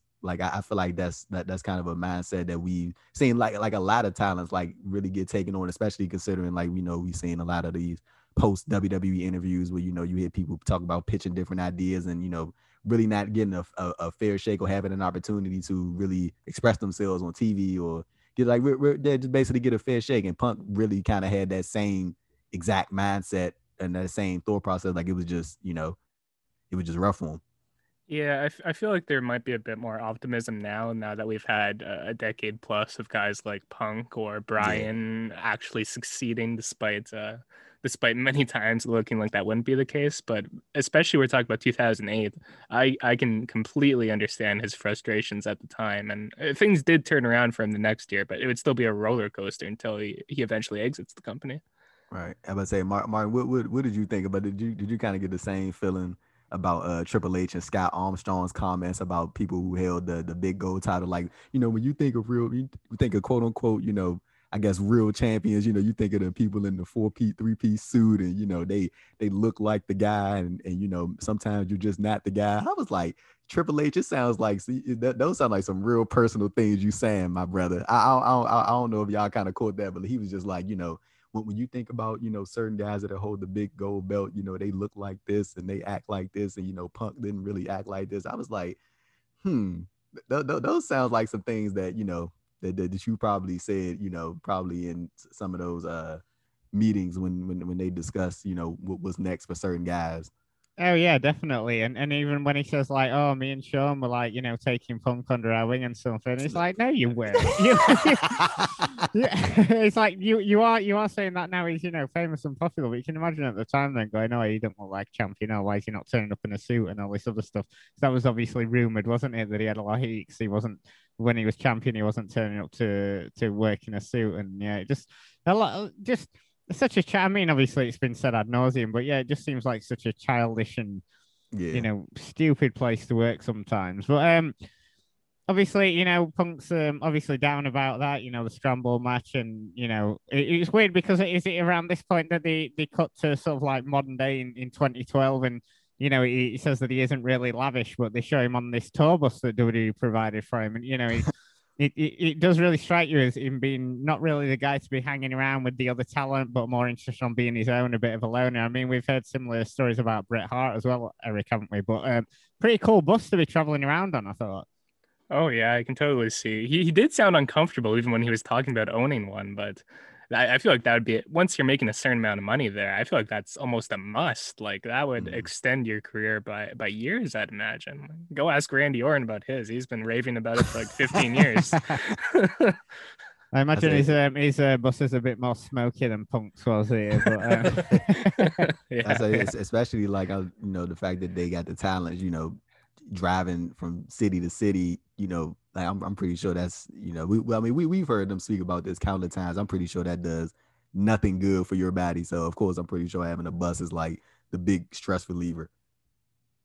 Oh yeah, definitely, and and it seems um, I think in other interviews and things he's talked about, maybe the Cabana interview, you know, he'd sort of like wouldn't even sort of like go backstage, he'd sort of more be hanging around on the bus be- before shows and things like that. But um, back onto the documentary, and then we see him win the Money in the Bank for the second time in 2009 and cash it in on Jeff Hardy. And um, I thought Punk and Hardy had a really good feud uh, around this time. Clearly, a lot of material to use here, Andrew. Obviously, Punk being straight edge and Hardy with his well documented substance uh, abuse issues. Um, so it certainly seemed like natural enemies, and I think Punk got some uh, really good promos in here against Hardy. Yeah, I, definitely think uh, anything before you know of course the the the the, the Cena stuff and the, the, the pipe bomb promo i feel like that was the jeff hardy stuff he did was probably probably one of my favorite things sec uh, you know ahead of the straight edge society. Like that was my favorite thing that punk did in, in wwe um, was the you know the the feud with jeff hardy. I feel like they like you said they were just like two TV character polar opposites, and it just really and, and, you know even some of the real life aspects as well. And like you know, Jeff has been open about you know some of his issues in the past. You know, he talked about all that and dove into all that. But um, yeah, I, I just think that they they really did click, and I, they had some solid matches as well from what I can remember. It wasn't mm-hmm. anything like over the moon, but it was like it, it, was some they, they did some good stuff, and I think it was more important that the story was there. And like I, I think, and that's when I mentioned earlier, like uh, how Vince McMahon sort of you know, Punk talked about the meeting he had with Vince McMahon and Michael Hayes, and Vince said he was hesitant about turning Punk heel because he didn't think Punk could pull it off. And you know, he just he I, I don't know if he saw Punk as a baby face, but he didn't see him as a heel, and he didn't think he'd be able to live up to his expectation of what uh, a, a, a good heel world champion could do. And Punk was just like, you know, I don't I don't think that's really a challenge. You know, I can do it, and you know, he obviously proved him wrong, and you know, took that tenfold when he created the Straight Edge Society. Yeah, because he's obviously got really fond uh, memories of the Straight Edge Society. He, it, was a really good faction, especially when they were feuding uh, with Rey Mysterio. You know, he had a really good story from Joey Mercury on the documentary talking about Punk bringing him, you know, back to WWE. You know, and and you know really believing him and bringing him in as part of that. And you could just tell Punk really enjoyed his time as, as part of the society and. Um, but again, it, it seemed that WWE just didn't really know how to use them. Um, but I do remember that Royal Rumble where Punk sort of like lasted for ages, and you know they were they were using that as all part of it. But um, sort of like a, a forgotten part, maybe of Punk's career now, Eric, but certainly an enjoyable one. Uh, going back and watching it through this documentary an enjoyable one and a very important one as well. I'd say from that heel turn in 2009 onwards, that's kind of when he really cemented himself as a guy you can throw in the main event at any time, really. As a heel, you could see he was uh, so much more comfortable with his promos, uh, not just doing the generic babyface one. When he turned again later in 2011, he was starting to speak more as himself, more as CM Punk that that became a superstar. But mm-hmm. the generic babyface Punk promos were just were just that generic.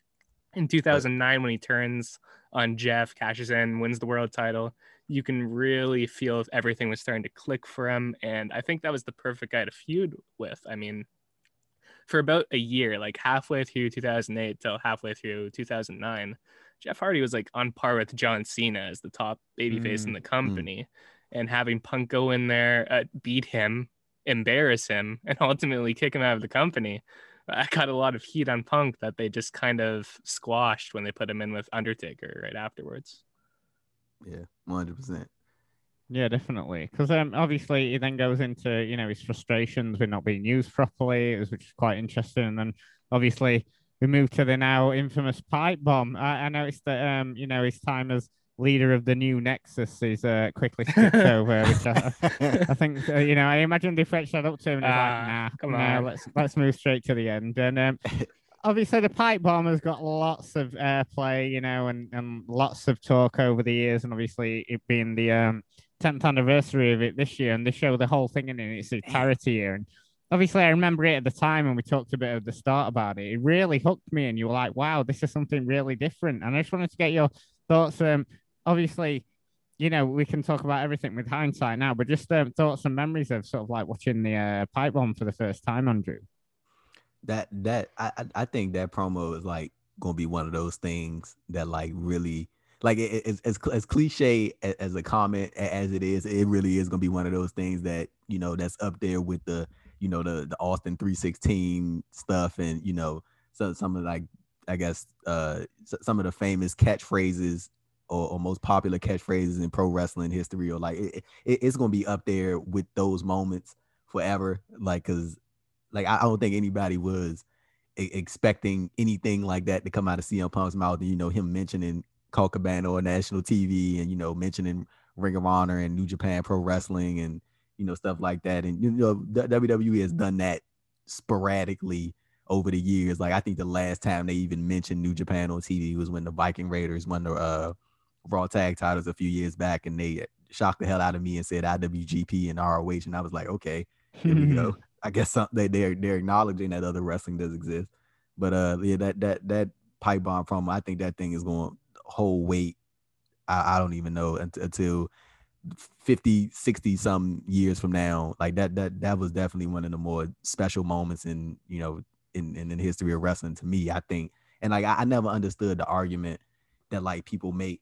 Like and I've seen it more, more recently because of the rumors about CM Punk and him possibly uh getting back in the ring like people have this like idea that like CM Punk quote unquote ruined wrestling in, in the sense of like allowing people to complain more about stuff which I never really understood because I'm like people were complaining about pro wrestling as far as like making like as far as certain things happening that they didn't like and voicing those openly like on message boards and stuff like that like Martin me and you even talked about how Chris Jericho got fed up about about people complaining about the uh the match he had with RVD at the King of the Ring, and then he wrote like a whole essay on his website about it because people kept talking bad about it on the uh, on the message boards. You know what I'm saying? Like, I, I like how you write out like his on, on the last episode. I like how you like write out his entire just spiel going off on all these people. Like, like the the I, I guess quote the the quote unquote internet wrestling community didn't begin when CM Punk uh dropped the pipe bomb like that. That that was not when that began. I think people just he, he just called, you know, spoke his piece on on WWE and you know said said a lot of things that people were thinking and kind of still think to this day. So like I don't think CM Punk had anything to do. I- I think that did more good for wrestling than anything. Uh, not not anything, but I, I just think that did good for, for wrestling overall. I don't think there was anything bad coming out of that promo. Like pe- people people are going to have their complaints about certain stuff in wrestling regardless, and I don't think that just originated when CM Punk came in the, like and, and and did that promo on John Cena that day. Yeah, because obviously there have been critics of it and said, "Oh, this was the beginning of sort of like you know crowds sort of like taking over shows and things like that." But I don't agree with that, and I certainly Right. agree with what Andrew's saying there, Eric. That you know this is one of the sort of like my iconic promos of the past sort of like you know 15 to 20 years, and certainly well remembered. You know, you know, I'm breaking the fourth wall and all that sort of thing. But um, you said you know obviously this was sort of like you know your slide into stopping watching wrestling, wasn't it?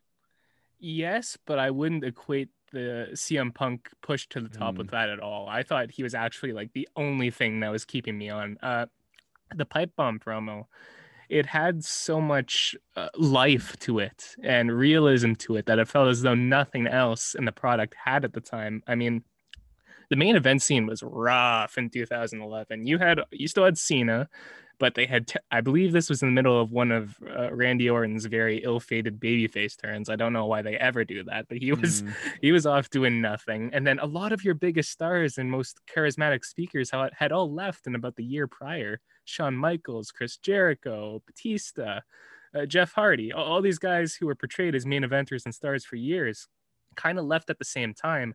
And the guys on the come up that they were looking at at the time, like Sheamus and Mhm. Alberto Del Rio and uh, The Miz, uh, John Morrison, it, wasn't exciting at all. And I think this promo from Punk just it felt so different from what we were seeing on a week by week basis. Uh, Mhm. it made you excited to tune in the next week.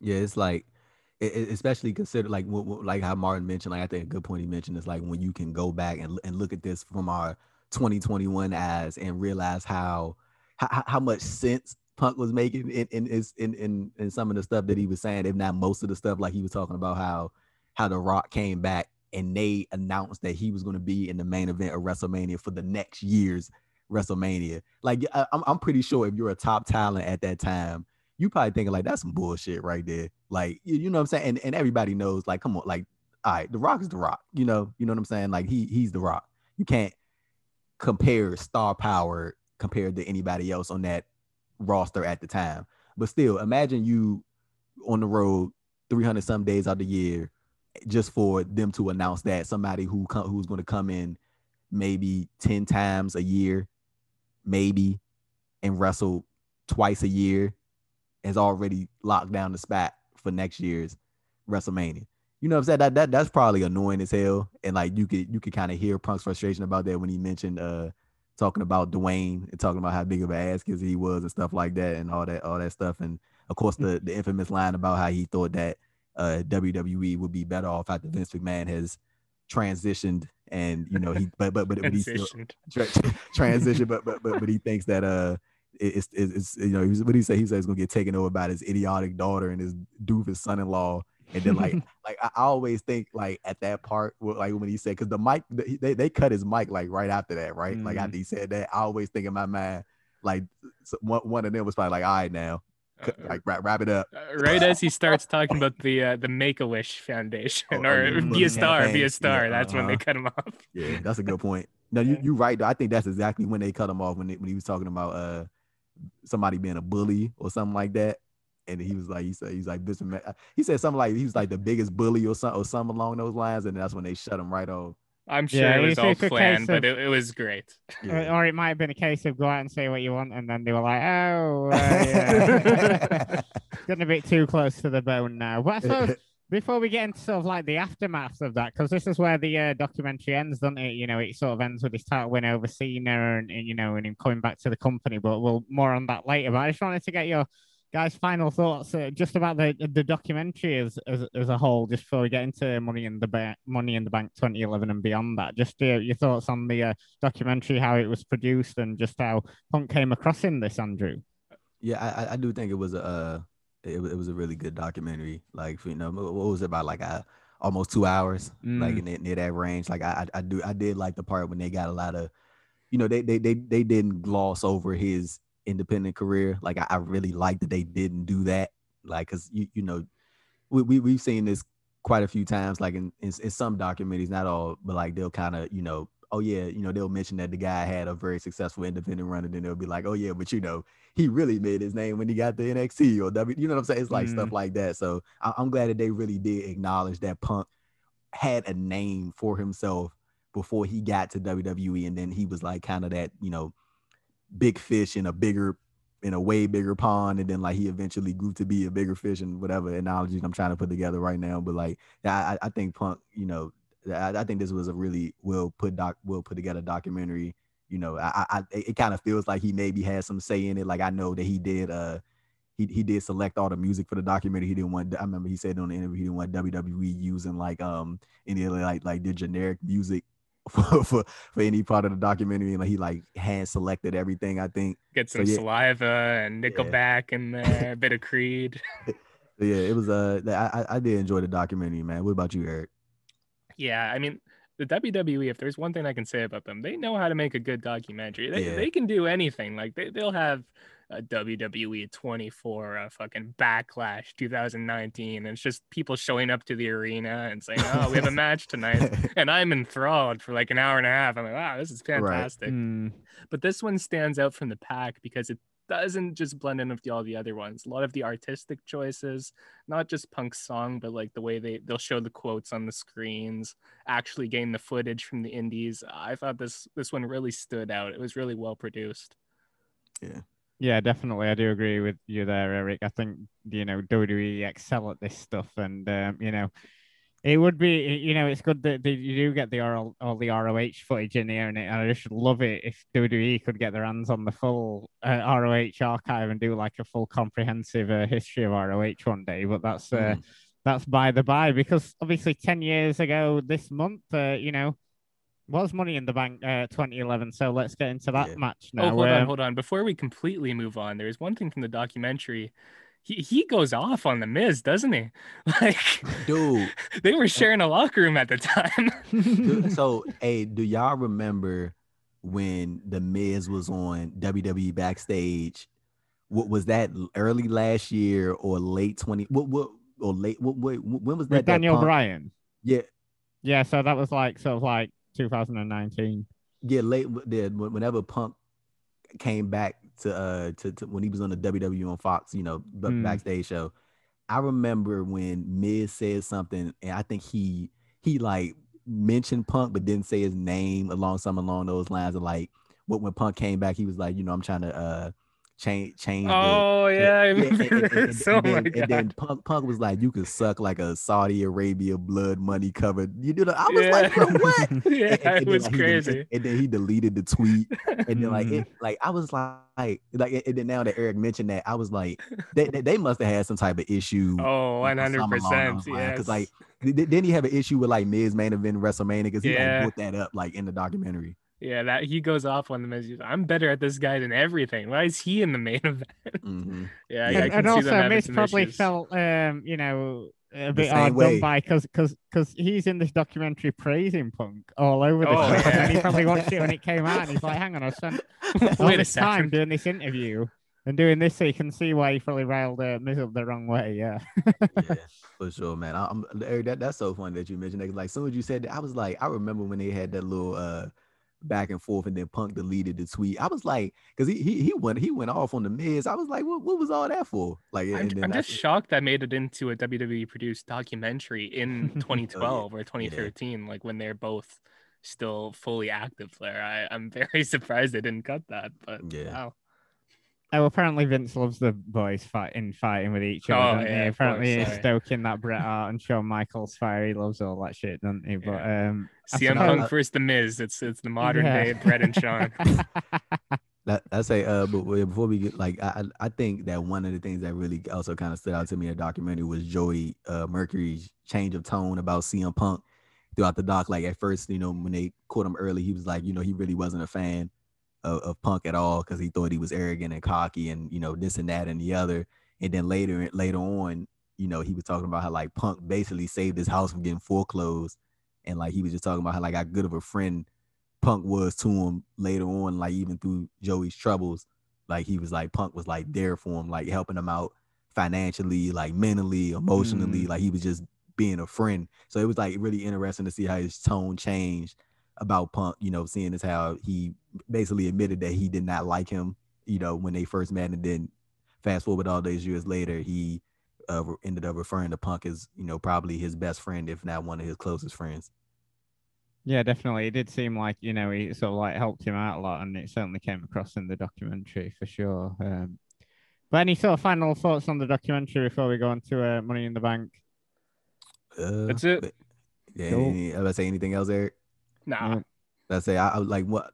So so I mean I don't really think this had anything to do with documentary, but it was just one thing that like as far like speaking about Punk's frustrations in WWE, like one thing that kind of stood out to me from a I think it was the interview he did with Renee. He was talking about like how uh Vince McMahon would like hide certain endorsement deals from certain talents, mm. like so they so they couldn't like he, he would like hide certain things from some talents and like give it to the talent that he wants. Like it was so weird, dude. Like he was like Punk had like a couple Punk was like he had like a couple like movie offers on the table or like endorsement deals or uh uh, uh, uh like you know just, just advertisement stuff and like they would like hide them from him and then like give it to other talents. And like he like found that out like years later like when the company he visited was like hey you know we tried to reach out to you. We wanted you to be like a main guy from one of our commercials. And he was like i never heard anything about that. And he was like well you know we did send it to wwe and they was like oh no he can't do it right now. And i was like that's some bullshit right there. Oh yeah. like Mm. that that that that they they they you you blocking somebody from having the opportunity to further grow your company by having a bigger name like i, I never understood that that that that never made sense and i even heard matt hardy say that happened to him a couple times like Matt, Matt he, he had like a shoe deal or something like that. I wasn't gonna buy no damn Matt Hardy shoes, but like he, still the fact that he, the fact that he had a shoe deal and they like kept that away from him, and that's basically a way for him to grow his name, and that's in turn helping you out because he has a bigger name. Like, why wouldn't you go all out with that? Like, they, I, I I really don't get the the the structure of which WWE operates at all. No. He he mentions how he tried to get uh tried to get bring in sponsors to wear on his gear, and then Yeah. WWE shut that down. And Brock Lesnar Brock shows Lesnar up looking in. like a billboard. Brock, Brock does what Brock wants. Yeah, Yeah. exactly. Yeah, he talked a lot about that in the Cabana interview as well, didn't he? About like, you know, and, and movies and stuff like that. And then he'd find out that, you know, someone else was in the movie that he'd been offered, you know, a, a couple of months later. But I suppose, uh, you know, probably uh, John Cena, I'd imagine. But um, yeah, anyway, so on to sort of like 10 years ago this month, you know, infamous match now, Money in the Bank 2011. And rewatching this now, Punk coming out in his hometown of Chicago, you know, with the whole saying his contract was due the day after. Brilliant, obviously, brilliant storyline going in. One of the biggest reactions must be in the past sort of 15 years, especially in WWE. You never see any reactions like this anymore. Well, apart from the Cena one we got the other week. But um, you know, Meltzer gave this one five stars at the time, and I remember really enjoying it. But um, how does it hold up for for you, Eric? Um, all these years later. I thought this match was a ton of fun. I mean, the crowd was as heated as you will ever see a crowd, and those two, those two, two guys, CM Punk and John Cena, they're performers who know how to play off a crowd perfectly. They know how to milk each expression and move for all it's worth. I don't know if for me it'd be like a five star match. It's not entirely what I want my my type of wrestling, but I still loved every second of it, and especially the finish. The crowd, uh, the second near fall where Cena hits him with the AA and goes for a pin. I knew the result. I've watched this before, Mm. and I still almost bid on it. And when Punk kicked out, uh, the response from the crowd was phenomenal. Yeah, the, the crowd 100% made this whole from like from the entrance to the to, to the final ring bell. They they 100% made this match like like I I think Cena is like Punk's like best dance partner in the ring. Like see the like I I, I definitely think Cena doesn't get doesn't get credit for his role in like and, and he, he he he didn't I, am not gonna say he he didn't make Punk in the slightest, but him being there made it better because I think if, they, if you would have Yeah. slotted anybody else in that role, it wouldn't have been. It's the not the same. Yeah. Yeah, Mm. but the fact that they had John Cena there, like, and him having the mixed reactions that he have, like that he had, is like it- that that that made that even more better, and it just further took Punk to the next level. And like that that that Chicago crowd, but they they, they wanted Punk so bad, man. Like you, it's, like even before the music hit, the the whole CM Punk and the like. I, I'm like one of those. I'm a big production guy. Like I, I really like how they had like the Roman camera at the top of the arena, and you see people like like you can see people like starting to begin the, the CM Punk chance and everybody getting on their feet and then like having the camera just pan over to the entrance way before and then like so soon as you see his uh his his, signature hit the screen like you see all these people just get up on their feet like that was like grade A like camera work production and the the crowd played their part. CM Punk was over as hell like like yeah, I, I kind of like kind of sort of harken that match to um sort of like uh rocking that other guy at WrestleMania 18 Mm. Yeah, Terry- that other guy, Ter- yeah. That, that, that other guy, Terry. Terry Bollea. something or another. But but, but but but like the, the the like Eric said, the match wasn't like even like if I look at it today, it it was a good match, but I think the crowd made it better than what it was. And not that it was a bad match, they just added so much to it. Like if you strip away the crowd from that match, that's not as good as a match as you think it is. Like especially especially considering with Rock and Bollea, like you strip away the crowd from that, that match is not as great as it Yeah. as it is, as it holds up. So, but I mean, they, they definitely still had a really good match, but I, I just think the crowd just added so much, and they they they just want to see him pump. Yeah, I, I can definitely see the similarities there. Although I will say the wrestling in this one was a Yeah, lot the- better. It far better, even far with, better. even with the worst crowd, this would still be a really good match. But, but yeah, that, that's a good call. Yeah, the crowd definitely elevates it, you know, above sort of like, you know, any other and, and it's just a perfect meeting between these two, you know. CM Punk's the anti-company guy, anti-hero, and Cena's like, you know, the full-on company guy, the corporate guy sort of thing. And it's just Mhm. a perfect match made in heaven sort of thing. The only thing that does annoy me about the match, you get this amazing reaction, and, and then Jerry Lawler. And I know they're trying to get it over to the audience at home about what a reaction it is. We can hear it. We don't need these guys talking all over the entrance. I think they should have just left it and then Bro, oh sort, my of, sort of like talking Mhm. after Cena came out. It's like they're just gathering on, and I suppose it's another WWE trope, isn't it, where they, the commentators talk too much over, you know, Yeah. big moments. And I feel like they should have just let that one play out in, you know, with just with the crowd and, and Punk. I think that would have made it slightly better. But yeah, definitely the, the crowd elevated this from being sort of like, you know, your standard match, and, and it's obviously fondly looked back on these days. And um, I mean, Yeah, it's that's, sort- that, that, that's one of their things right there. When whenever a big moment is happening, this is a moment. Mm-hmm. Like Yeah. a WrestleMania This- moment. This, is a moment. I'm like, please, man. Like, like I'm, I'm- I know you're about to get to the next thing, but like, it, it, it, it like really, like, especially by the WWE. Not to get too far off topic, but like, it just, it, it really baffles me sometimes. Like when I see, like, and we, Mar, me, you, Ben, literally talked about this when we was on the stream. Like, John Cena coming back, right? That, that okay. That first of all, like that reaction was fucking thunderous, bro. Like that was unreal. Like that reaction that he got.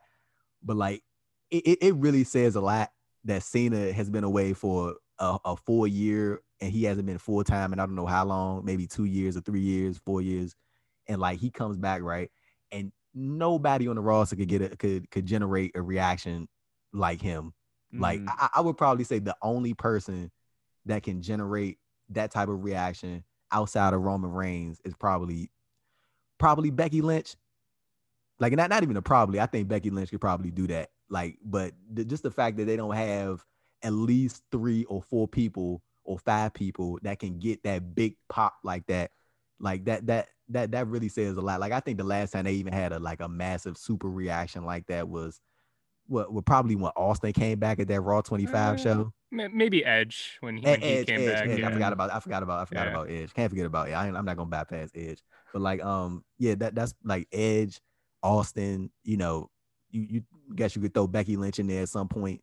Like, but it's like they they they really struggle like with like trying to move the, the their current crop of talents to that next level to where they can generate a reaction like that. You know what I'm saying?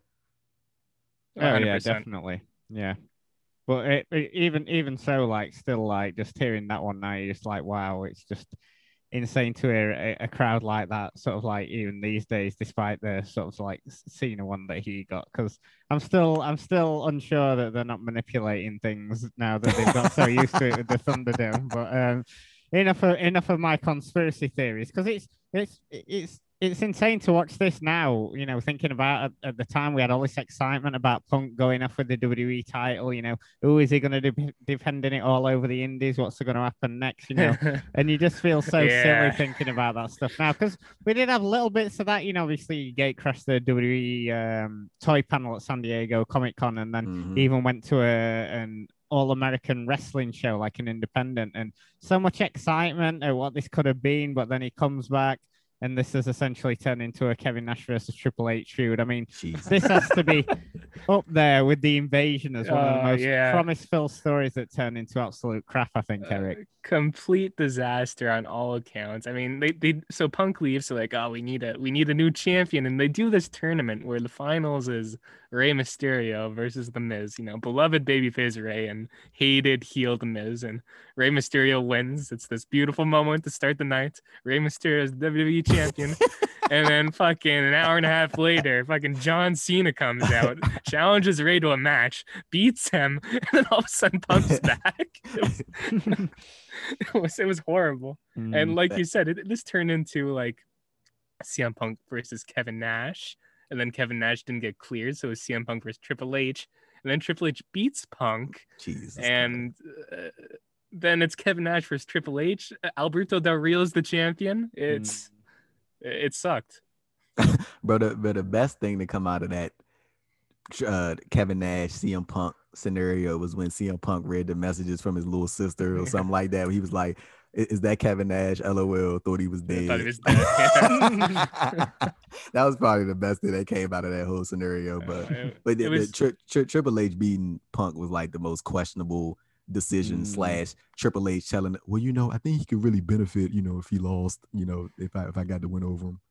Yeah it's it's like martin said i think Uh, when we look at back at the biggest the biggest failings on just building with what's right in front of you this is up there like with the invasion level. That's that's how big mm-hmm. they blew this one. I mean like i said this is kind of when i was stopping watching and aside from punk i'm trying to think what was good at the time. There, there was randy orton and christian. They were having they were doing some good stuff.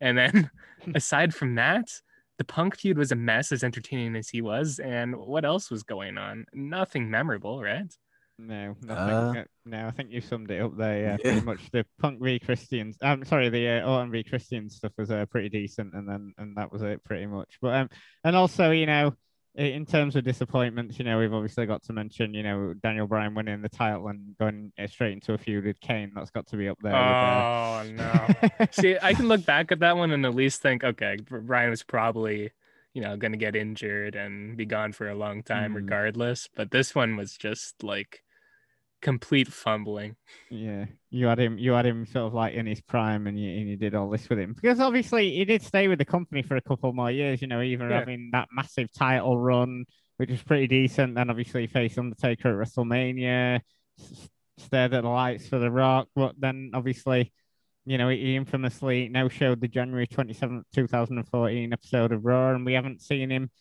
And that's why I started. That's that's why I started watching again. Like there was just there's so much news at the time. I was like, oh my god, Punk walked out. Batista's back. What, what's going on with Daniel Bryan? I need to tune in, and they got me back. Oh yeah.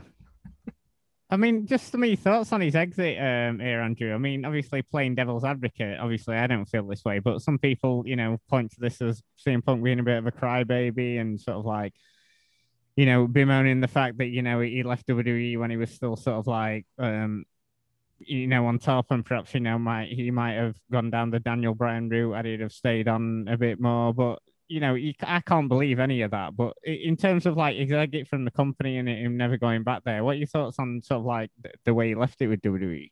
Man, shit, the, the, the, the judging by the way people still talking about him now, like it, it don't even matter. Like it, it, it, it, it seemed like it didn't even really. I mean, like of course we looking at it back now. Uh, like, I'm talking about like, of course, you know, now how we still talk about CM Punk or how people still talking about CM Punk, but like his exit, man, like, I mean, we we we all different people. Like you can't. I I think a, a lot of people look at that and judge it based off of how they believe they would have handled that situation. But like a lot of people say a lot of different things until that thing happens, and then now you present it with option A or option B, and then you got to make a decision. You know what I'm saying? Like a lot of Mhm. people say they would do a certain thing in a certain situation, and then when they get put in that situation, they do the exact opposite of what they say they would do. So I mean, I I I really it's it's, it's kind of like difficult to like judge Punk. Like I mean, you know, I, I of course I don't think any of us know him personally, but like he goes about certain things in the way that he feels he should, and he spoke up about certain stuff, and you know, I, I don't think he said anything wrong. Like just from judging from the stuff he said on the Cabana podcast, he just spoke his mind, and you know, he he wanted to. It, it for, for me, bro, like it it really did just boil down to I think he wanted to be in the main event of WrestleMania. I I, I know that seems like such a minuscule thing among like all the other troubles he had, but I really feel like that bothered him. Like the fact that he was the top guy for so long, and well, for those two years or or three years, and it seemed like he really just got bypassed by what, what was it, two Rocket Cena matches, I think it was, Mhm. Yeah, and like I, and then he had that match with Undertaker at Mania, and that that was a really good match. Like I think he probably gave Taker one of his best Mania matches. Like I would say, I'd probably put that like maybe in the yeah, for sure in the top five like Undertaker matches at Mania, like for sure. But uh, yeah, I I just I think that really did bother Punk more than he lets on, because like eh, you you know you you positioned as a top guy for so long, you would think at some point it would come across that like you know, hey, you know, let's put this guy. He should be headlining headlining this major event, and like he, I I don't I I don't really I don't even think that Daniel Bryan would have main event of WrestleMania that year had Punk not left. I really don't. I don't. I don't think they like. Of course, I think we all know at this point it's like clear as day. Even though they try to take credit for the quote unquote yes movement as much as they can, and they act like it's some formulated thing. Like they they didn't want Bryan in that spot. That people forced them to put Bryan in that spot. So um yeah, I I don't really blame Punk at all for how he uh exited because like it, it's real easy to say how we or, or even myself would have handled a certain situation. But like when you in that situation and you going through that, like, you know, you, you can only make your decision just based off how you feeling in that moment or at that time. Hmm. Yeah, because obviously, you know, he, he didn't he hasn't come back to wrestling, you know, and obviously we'll get to um to that in a bit. But I mean, we couldn't have you on the show, Eric, without talking his um his, um, his MMA career. This could be a real short conversation. Yeah. Here we go. Oh, oh, wait, oh wait, Eric, don't don't forget one of those got overturned. Don't No, never. I would never forget. I mean, obviously, he didn't last too long, sort of like, you know, in his career, you know, only having a barely a handful of matches. But I mean, in terms of was he a success at the pay per views and, and things like that? Did he draw some eyes to UFC who might not be uh, buying any UFC pay per views? Not not really, to be honest. There, was a slight bump on that first one he did against Mickey Mhm. Gall, which I think there was definitely some curiosity going into that one. Uh, obviously, it, it was it was a mismatch, and Gall beat him pretty easily. But uh, his second one against Mike Jackson, which was a horrible fight that was later turned to a no contest because uh, Mike Jackson he smoked weed, so you know, basically anabolic steroids. Can't have that on the record books uh, there there was no bump for that one. Uh, it was I wouldn't say it was it was a, a failing because it was something on his behalf that is because it was something he really wanted to do and you can tell he put the time the effort into it. But as they say in the documentary, he's not a naturally athletic person. He was in his late thirties and he was he was competing in the UFC. That's that's insane to think there would be any success there. Um, Brock Lesnar is a once in a lifetime example of somebody who can just pop into something and be like, all right, I guess I'm the best at this. Mm. It's I, I respect CM Punk actually for, for doing what he did, and he's still very into jujitsu and the martial arts world. He does commentary for Cage Warriors, Mhm. and he's good at it. But uh, from the UFC's perspective, uh, I don't think it was any anything of note.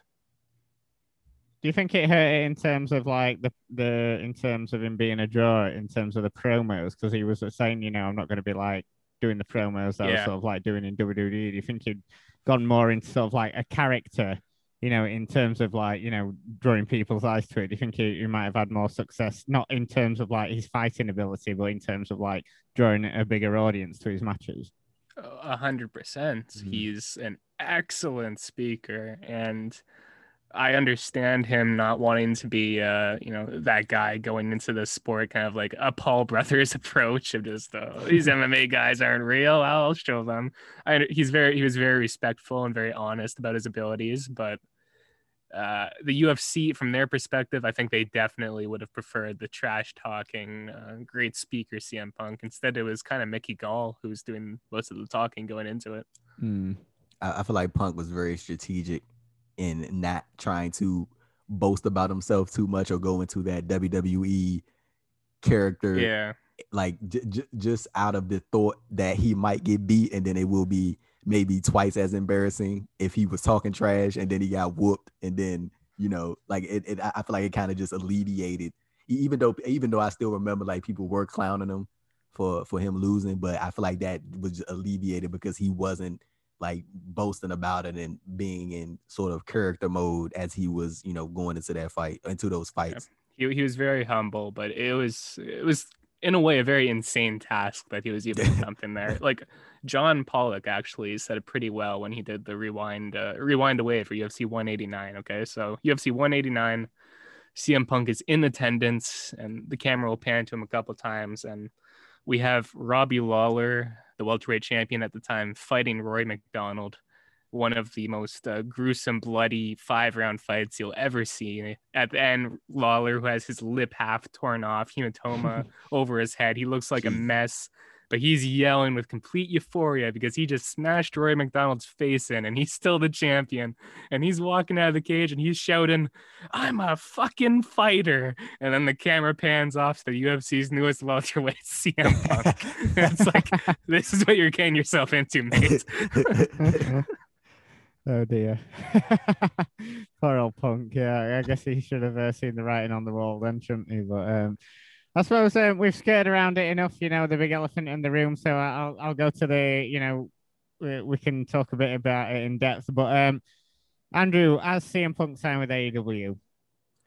So, so, so, we I don't think anybody really knows. So okay, so it, it, was first like the, the first I ever heard anything about Punk return was from uh Sean Ross over at Fightful, and he yeah. reported that uh Punk was in talks about an in-ring return. Now, I think a lot of people like spun his reporting in a way like that that kind of normally happens when it's a really big story. Like people kind of take certain bits and pieces and then like mixes it up and then it, it becomes a whole different thing. So he never exactly wrote that punk was going to AEW he just added in the notion that you would think that AEW would be the likely destination opposed to a WWE, and people sort of took that and was like, you know, Punk is going to AEW, and you know, I, I can see why people would do that, but that's not just to clarify, you know, on the reporting aspect, that's not exactly what he mm. said, but like you, you can definitely see why people would think that AEW would be the likely landing spot for for a Punk return, and then you know you got Punk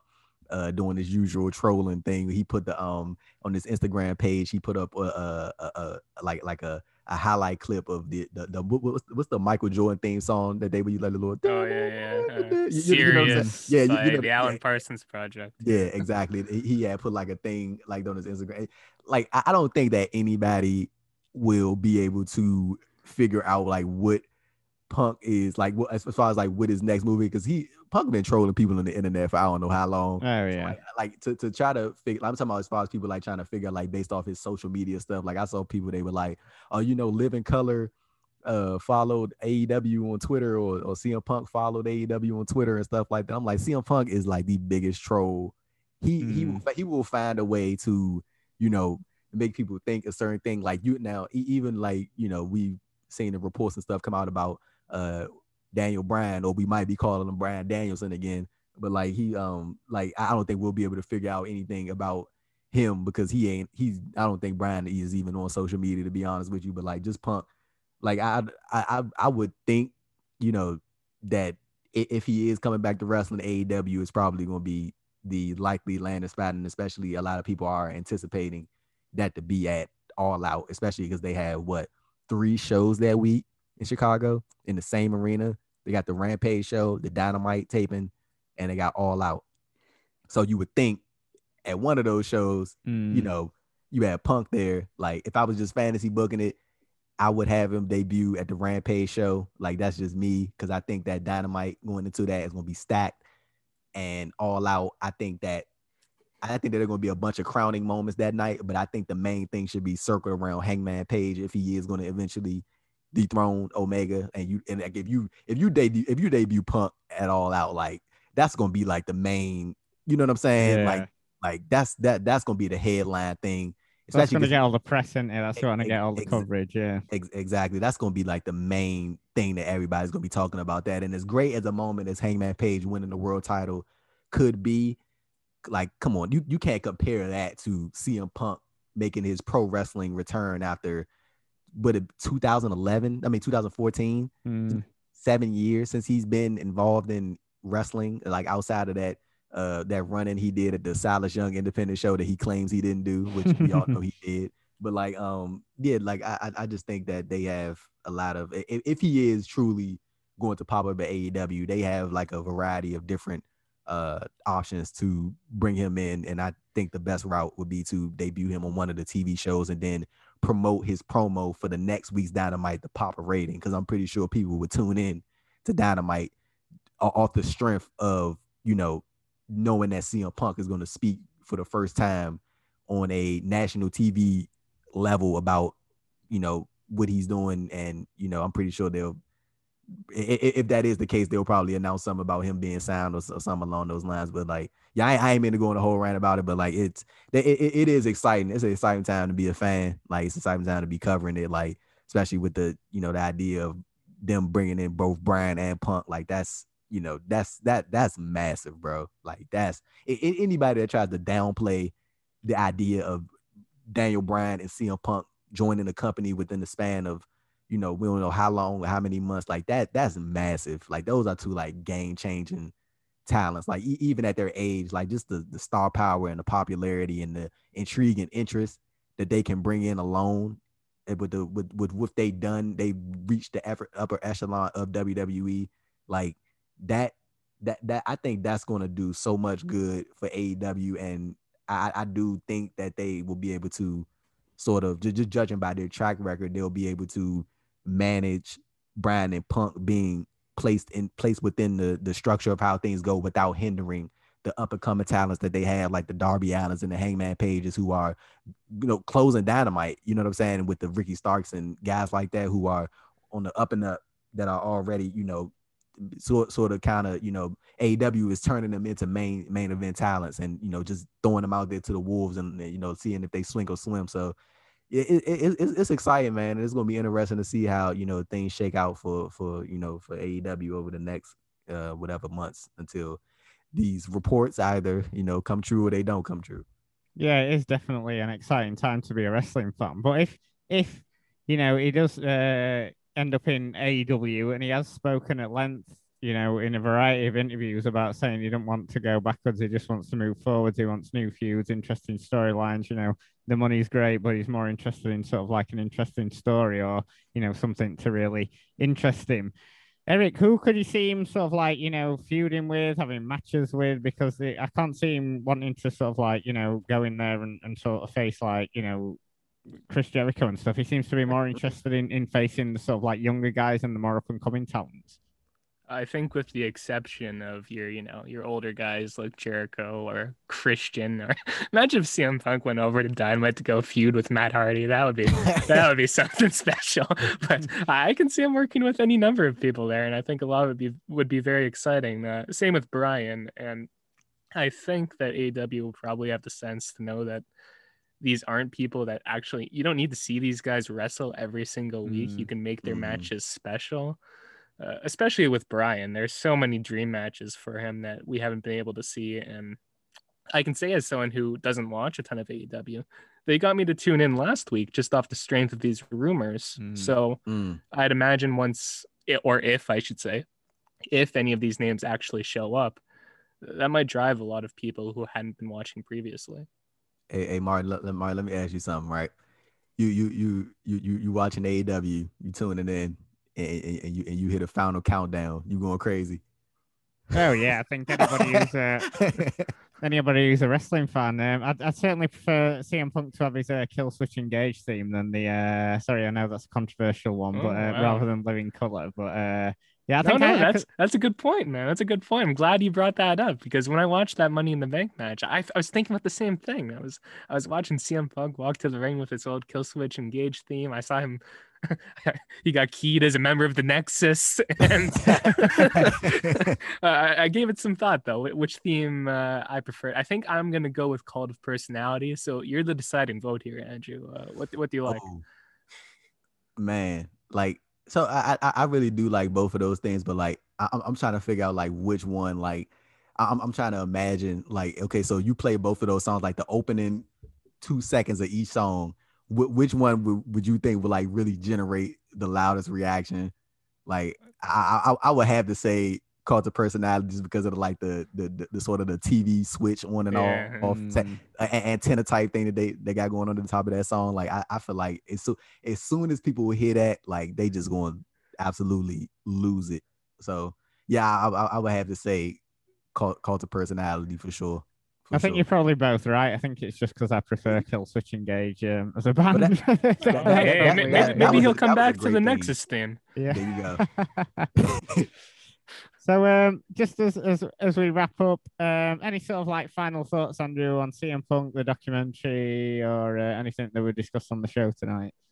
Uh, like like I mean, like uh, we talked about at the top of the show, I do think that the CM Punk uh TV character the really does overshadow the in ring work that Punk put in early in his career.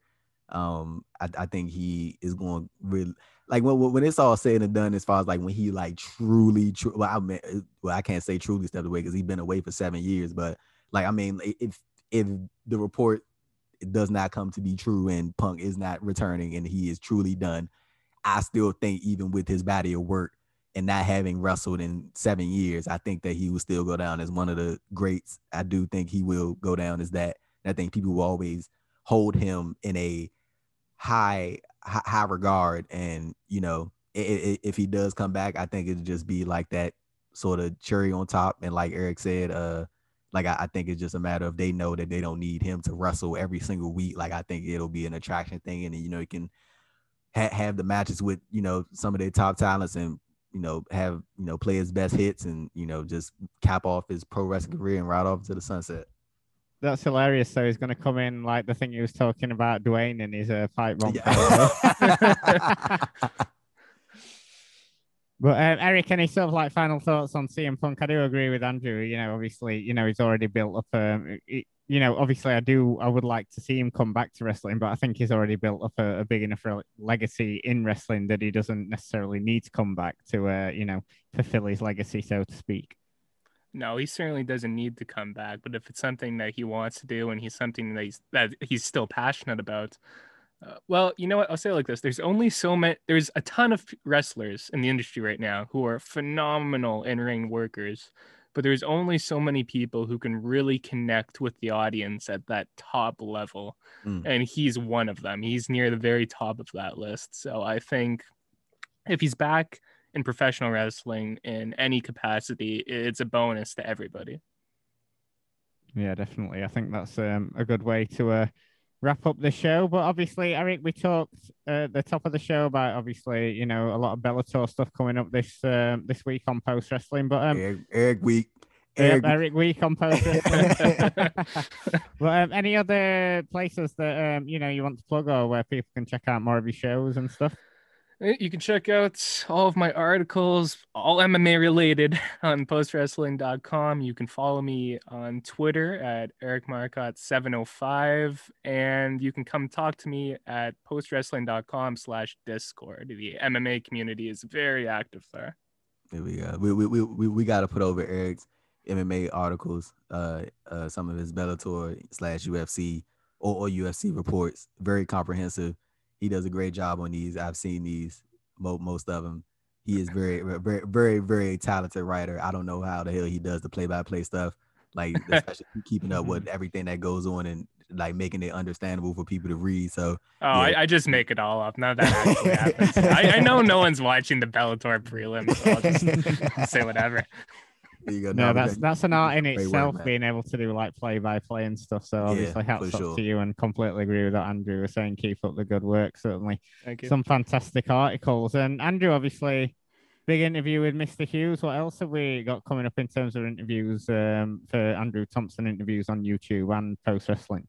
Man, all I'm gonna say is, look, if you uh if you are an OG ROH fan, you're gonna want to tune into the channel next week that's all I got to say about the interviews, Martin. That's a that's a tease for you right there. If you are wow. a throwback, if you are a throwback ROH fan and you are original ROH fan, you are going to absolutely love the interview that I got coming out uh, next week. Wow, is it CM Punk?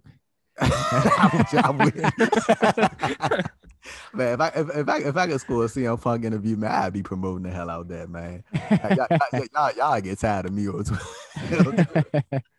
no, always good. Definitely go out and check. Uh, certainly some uh, very interesting names that you've um, interviewed, uh, you know, over the, the months and years, and, and certainly some very different and unique um, people that you've interviewed over there. So definitely go and check that out. And as for me, um, obviously we talked about the charity show at the top uh, top of the show, and um, I know a lot of people are asking me where it was going to land. You know, people who couldn't listen live at the time, and obviously now I couldn't just stick a 12 hour show up anywhere. So um, I think on the BWE feed next week, it's going to be segmented into each guest. So it'll be coming out in, in different mm. portions and stuff. So definitely look out for that. And um, me and Andrew will be back next month. And um, obviously, all roads lead to postwrestling.com. Obviously, tons of stuff on the site, as always. Some great work by um, everyone involved there. And um, Eric, thank you so much for joining me and Andrew this month. Um, it's been absolutely fantastic having you on as a guest. Really appreciate you taking the time out.